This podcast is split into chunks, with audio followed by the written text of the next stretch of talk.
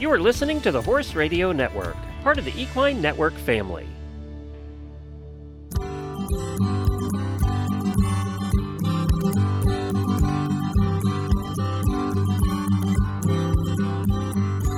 Welcome to this episode of the Business of Practice podcast, where we focus on the business and human sides of equine veterinary medicine.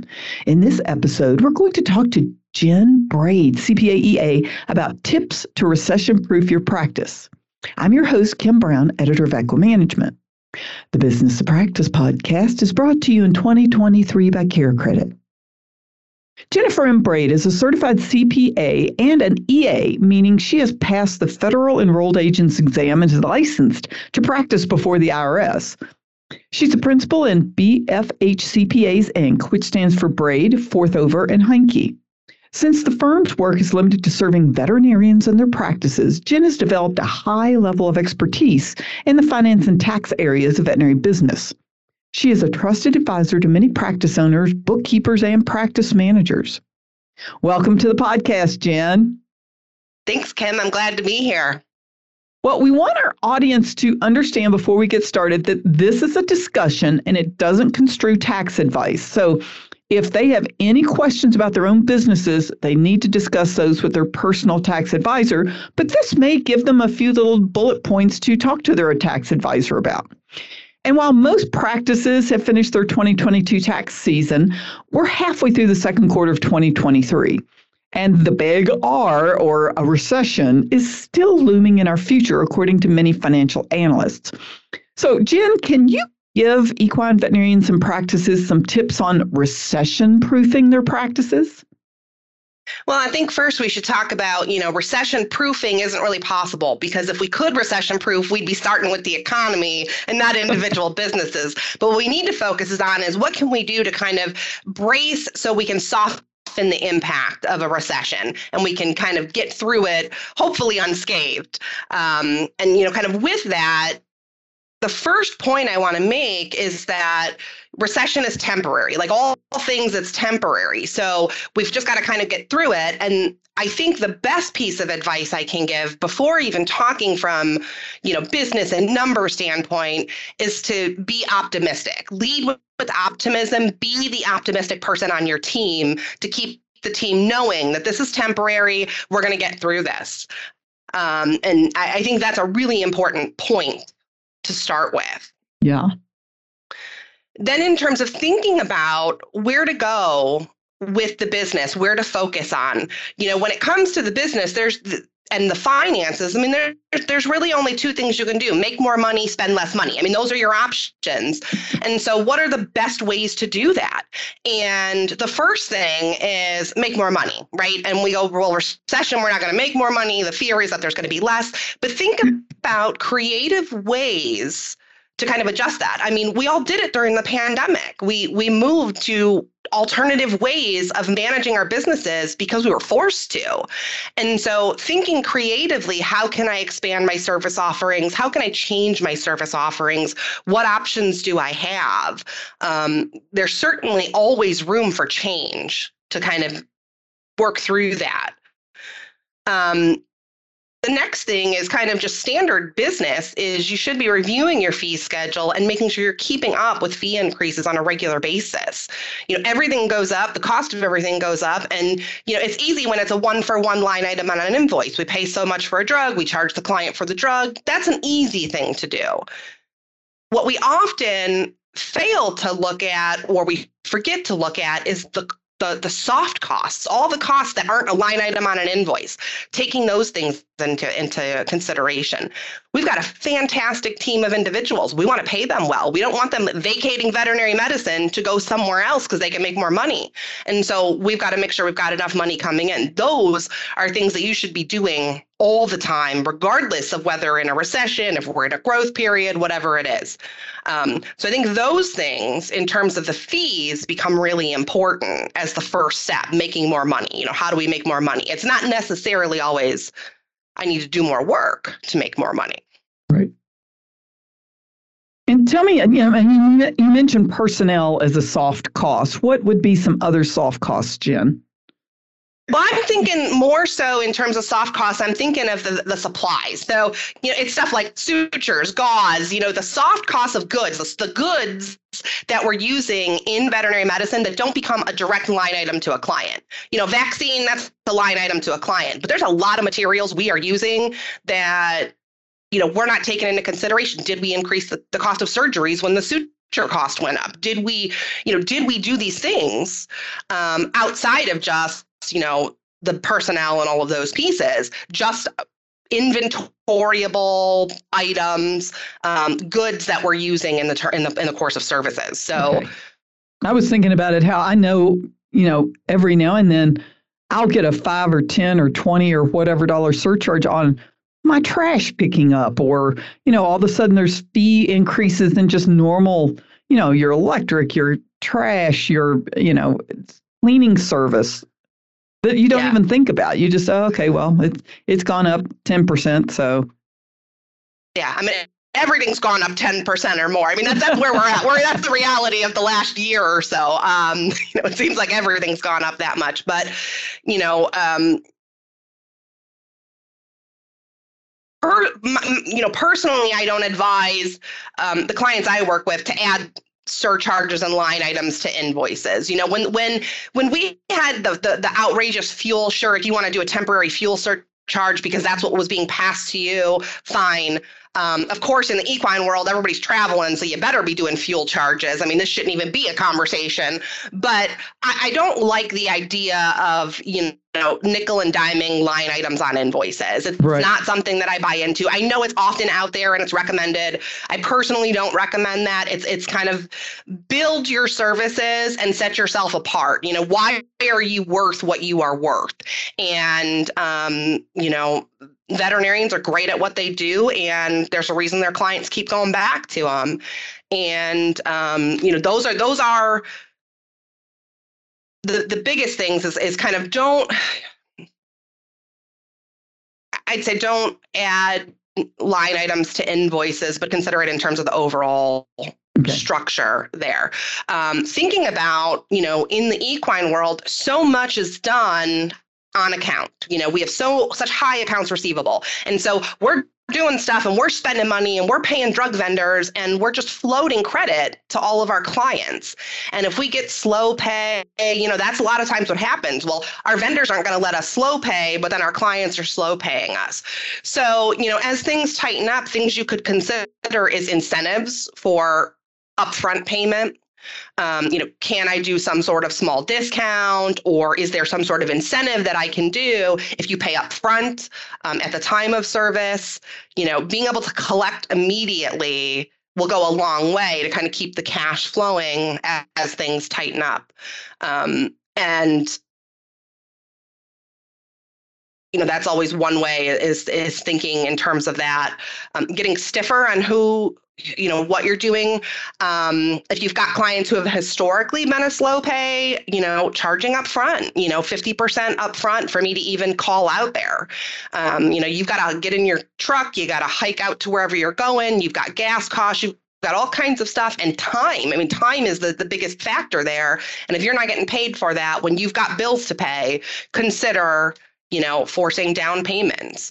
Um, that's an option yeah, I'm I'm real big. I think veterinarians should just have credit cards or something on file and they should have an agreement that they get paid at time of service. I mean, we I don't go to the grocery store and get groceries and not pay for them. So yeah. And you know, in, in the small animal world, we have a lot of that where there is no accounts receivable. So the equine world, because of the nature, oftentimes you're not on site with the, the owner or the responsible party. You know, there's got to be some sort of a way to make that happen. Whether you know we've got upfront payments and things like that um, happening. I agree with you. You know, you should be getting paid when the work is done. You know, why why should you have to foot these bills and cover these costs and they'll get around to paying you when they do. Right. And what else do you think that people can do? We kind of talked about, you know, the purchasing and making sure that that's covered in the overall. What about hiring? I mean, you did mention we want to pay our people well, and as things tighten up, how do you maintain that and, and keep your benefits? Yeah, I mean, it, it comes down to making sure you're evaluating all of your costs and getting rid of and eliminating unnecessary costs. Payroll is a necessary cost. And as we keep moving through and uh, expectations change. Um, I, you know, I, I, was just reading an article about, you know, 401ks and how you know, they're, they're, practically a necessity at this point. And you go back even five, ten years ago, and it was unheard of in small business. You know, stay away from 401ks, they're expensive, they cost too much money, all this stuff. And and now it's like if you want to be competitive, you've got to be doing this. Um, we know in the veterinary arena, we've got young veterinarians coming out with astronomical student loan debt, and there's an expectation there that hey, you're going to help me get this paid, or I'm not going to be able to work because if I can't cover these costs, um, you know, whether right or not, it's the reality of it. Right. So, you know, you can have whatever opinion about it. The reality is, is they've got astronomical student debt and um, they're looking for it. Fortunately, there's been, you know, movement on that front to allow employers to kind of contribute in that way, various things that have kind of put into play. Um, but the only way you can really invest in personnel is by making more money or spending less money elsewhere.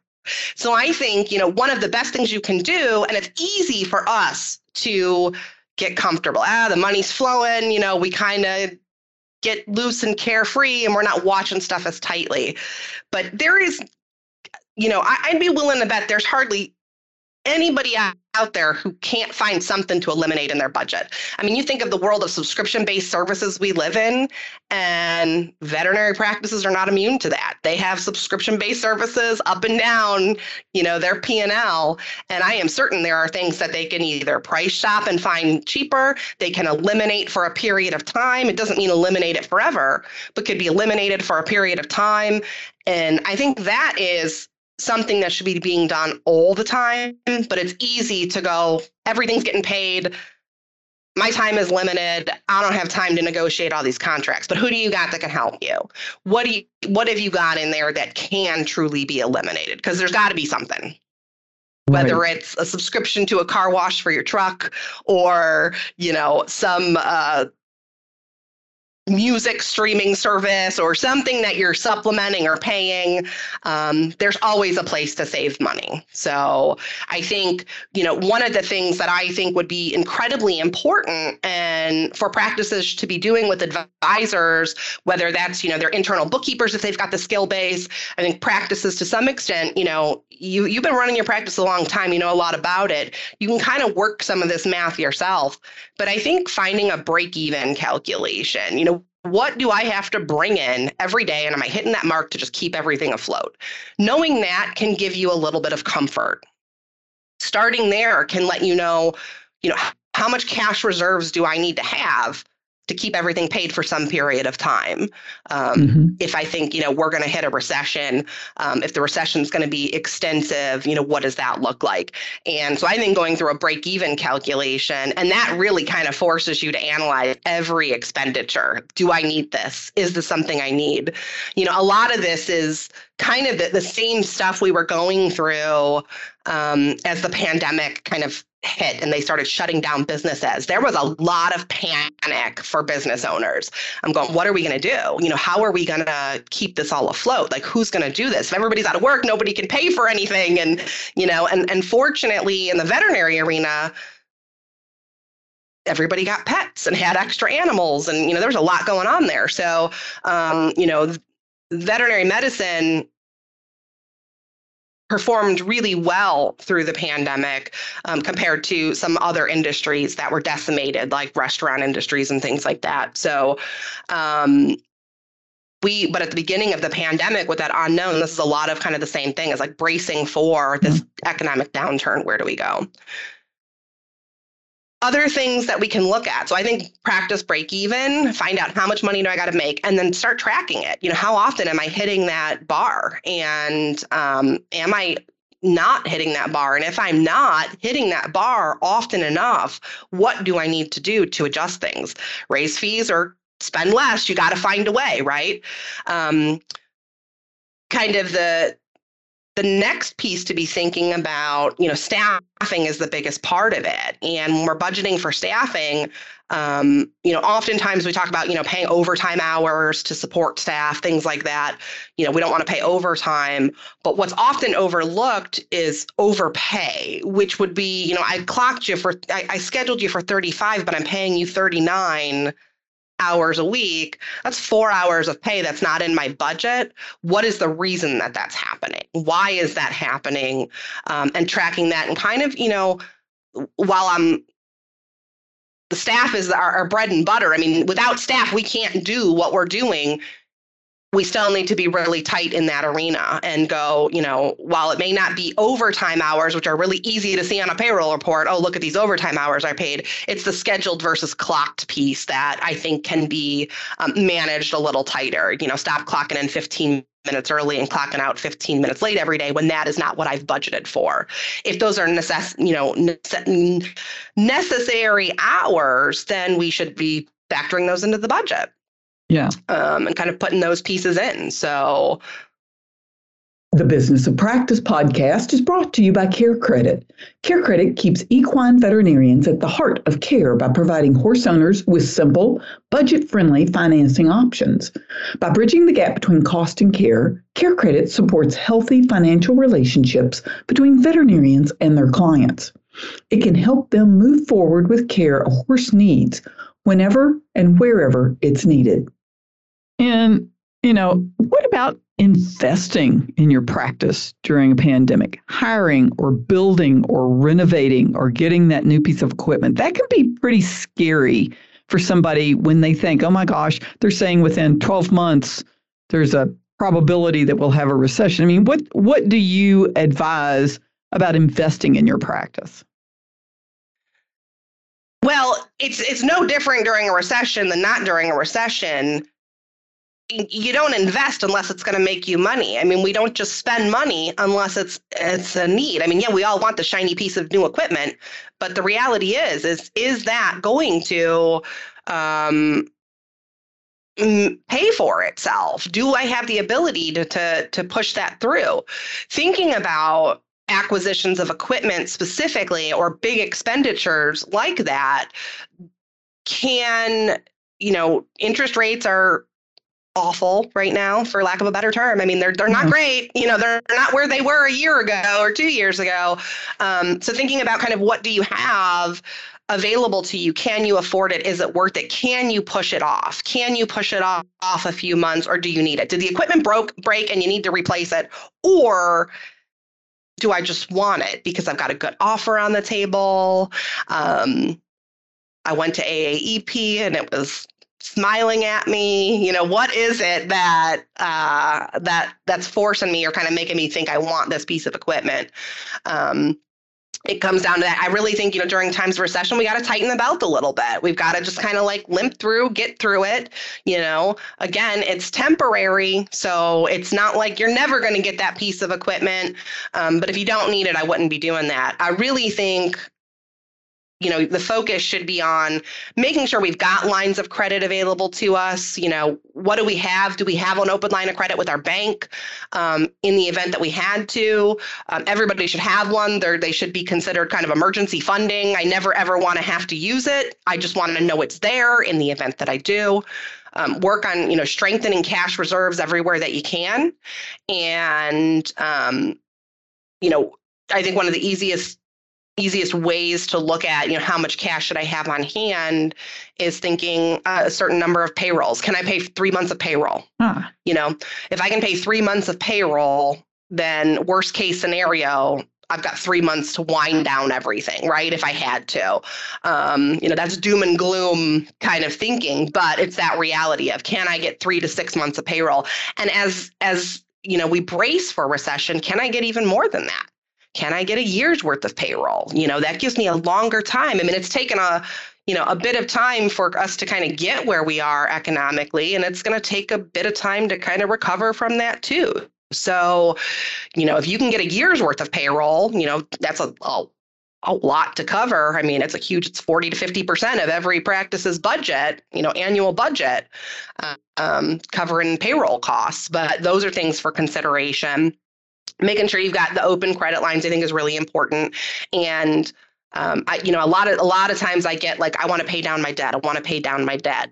I don't think that you know, as you're bracing for a recession, that that's always the best route. It, it could be, but you've got to look at your individual situation. Um, I wouldn't be tying up funds in investments um, that you can't access easily. You want to have access. You want to be as liquid as possible during a recession. You know, don't tie it up in things.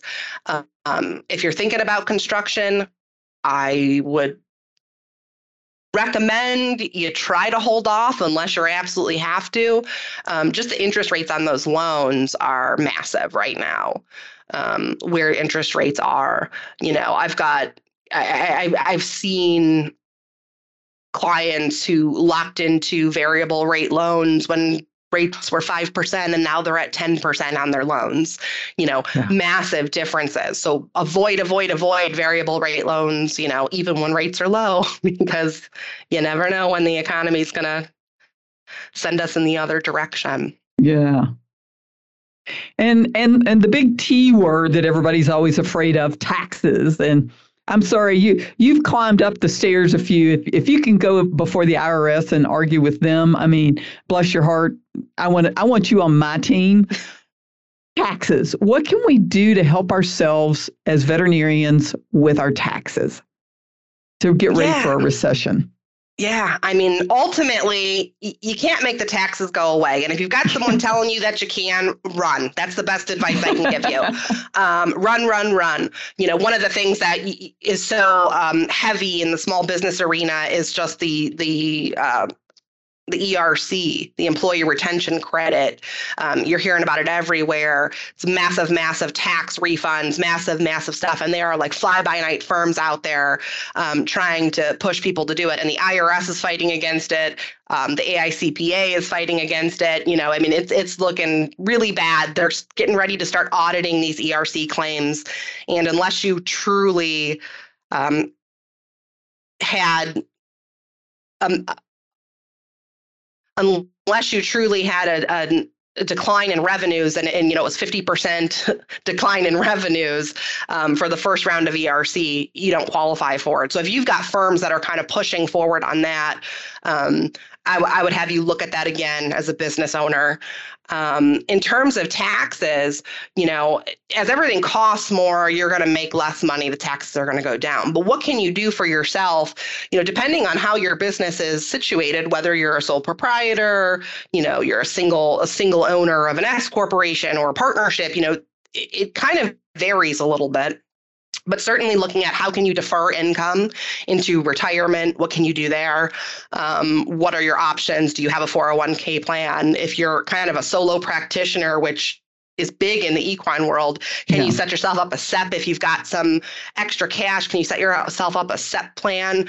Um, they're easy to set up, and you can put big, big money into SEP plans. You know, we're talking like 50,000 plus can go in there and be deferred from a tax standpoint, you know, if you've got the cash on hand to do it. Um, those are certainly options there. Um, you want to make sure you're working with a qualified tax advisor who can make sure you're hitting every deduction that's available to you. Um, and, you know, it's so hard as a tax preparer there's just no one size fits all. It's not a here you go guys, this is this is how you're going to save all the money on taxes. But making sure that we are documenting every expense. You know, one of the things I like to remind people is just because you spent it doesn't mean that the IRS is going to say, yeah, it's good. Um, documentation is so important you know a credit card statement that shows you spent money here at this store or that store or wherever it was is not substantiation for the irs you need the underlying documentation that shows exactly what was purchased what was there um, thinking about mileage, you know, vehicle mileage. I mean, equine, we're on the road. That's that's what you guys are doing. You're out there, you're on the road, you're, you're using your truck. But if you don't have contemporaneous documentation, whether you're doing that through an app, I know there's lots of them out there. Yeah. Um, I don't even know all the ones that are there, but making sure you're keeping that documentation so that you're getting every ounce of deduction available to you there. Um, I think those are really important things to remember all the time is that we've got to have the proper documentation to make sure we're doing that. You should be meeting with your tax advisors. Um, as soon as you get a little breathing room, you know, now is not necessarily the time in the equine world. You guys are busier than ever, but um, certainly before the end of the year, you want to be, you know, as you get to the second half of, you know, the third quarter, um, gearing up with your tax advisors and go, what should I be doing? What should I be thinking about? Because each individual situation is so different. And, you know, you should be asking those questions well in advance to give you enough time to determine where to go. Well, and that's one reason that you know I was I, I wanted to talk to you so early in the year, and I do appreciate. I realize you're probably still zombified by doing everything that went through the to extensions and trying to to get all those done.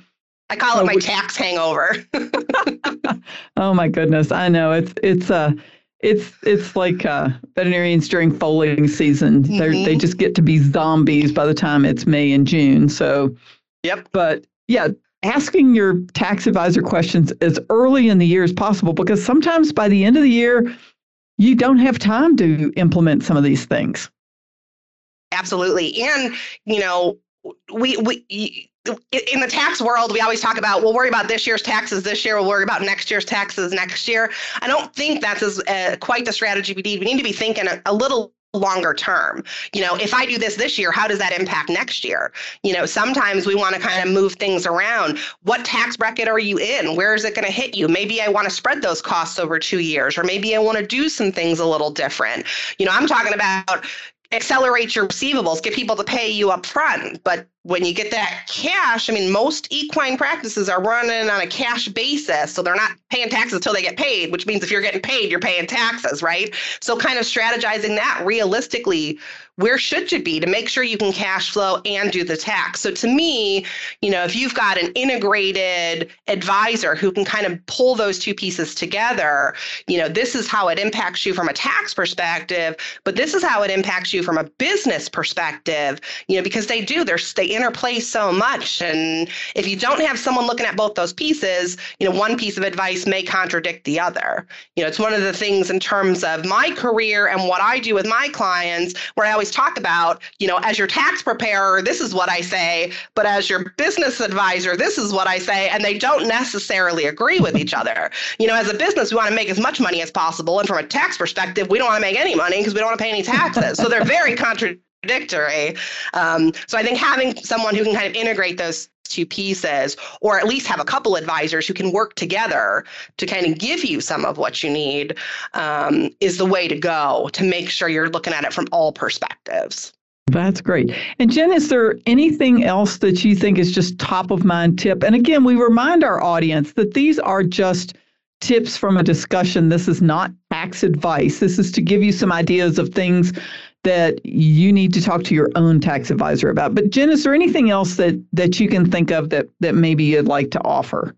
Yeah, there was you know one other thing that that we kind of glossed over a little bit is thinking about you know who are your vendors? Um, is there a place where I can buy lesser costs? goods you know what generic stuff is out there what do i have um, it, you know what's real big right now is exclusivity contracts only do business with me only do business with me. You know trying to avoid some of that to see where can you spread um, and get the best pricing on on your vendors. So kind of looking at diversification of your vendor base who am i using um, and making sure we've kind of got some some price options there that we can pivot also thinking about recession you know if those vendors have to scale back i mean it's not anything new to us. We've had lots of drugs and supply shortages and issues you know from time to time. So the more options we've got potentially um, to kind of keep things going i think that's something else for consideration as well. And you know kind of my, my final thing is going to go back to the first thing i said which is this is temporary and for your business to be as successful as it can be, you have to have that optimistic belief that your business will survive and overcome. And if you can lead with optimism, your team can also kind of calm during, you know, these rough patches as we go forward.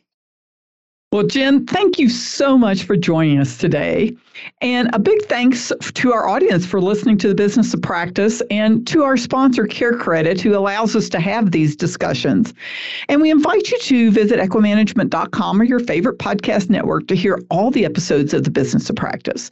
And if you have any questions or suggestions for the podcast, send an email to me at kbrown, that's the letter K Brown, at equinenetwork.com.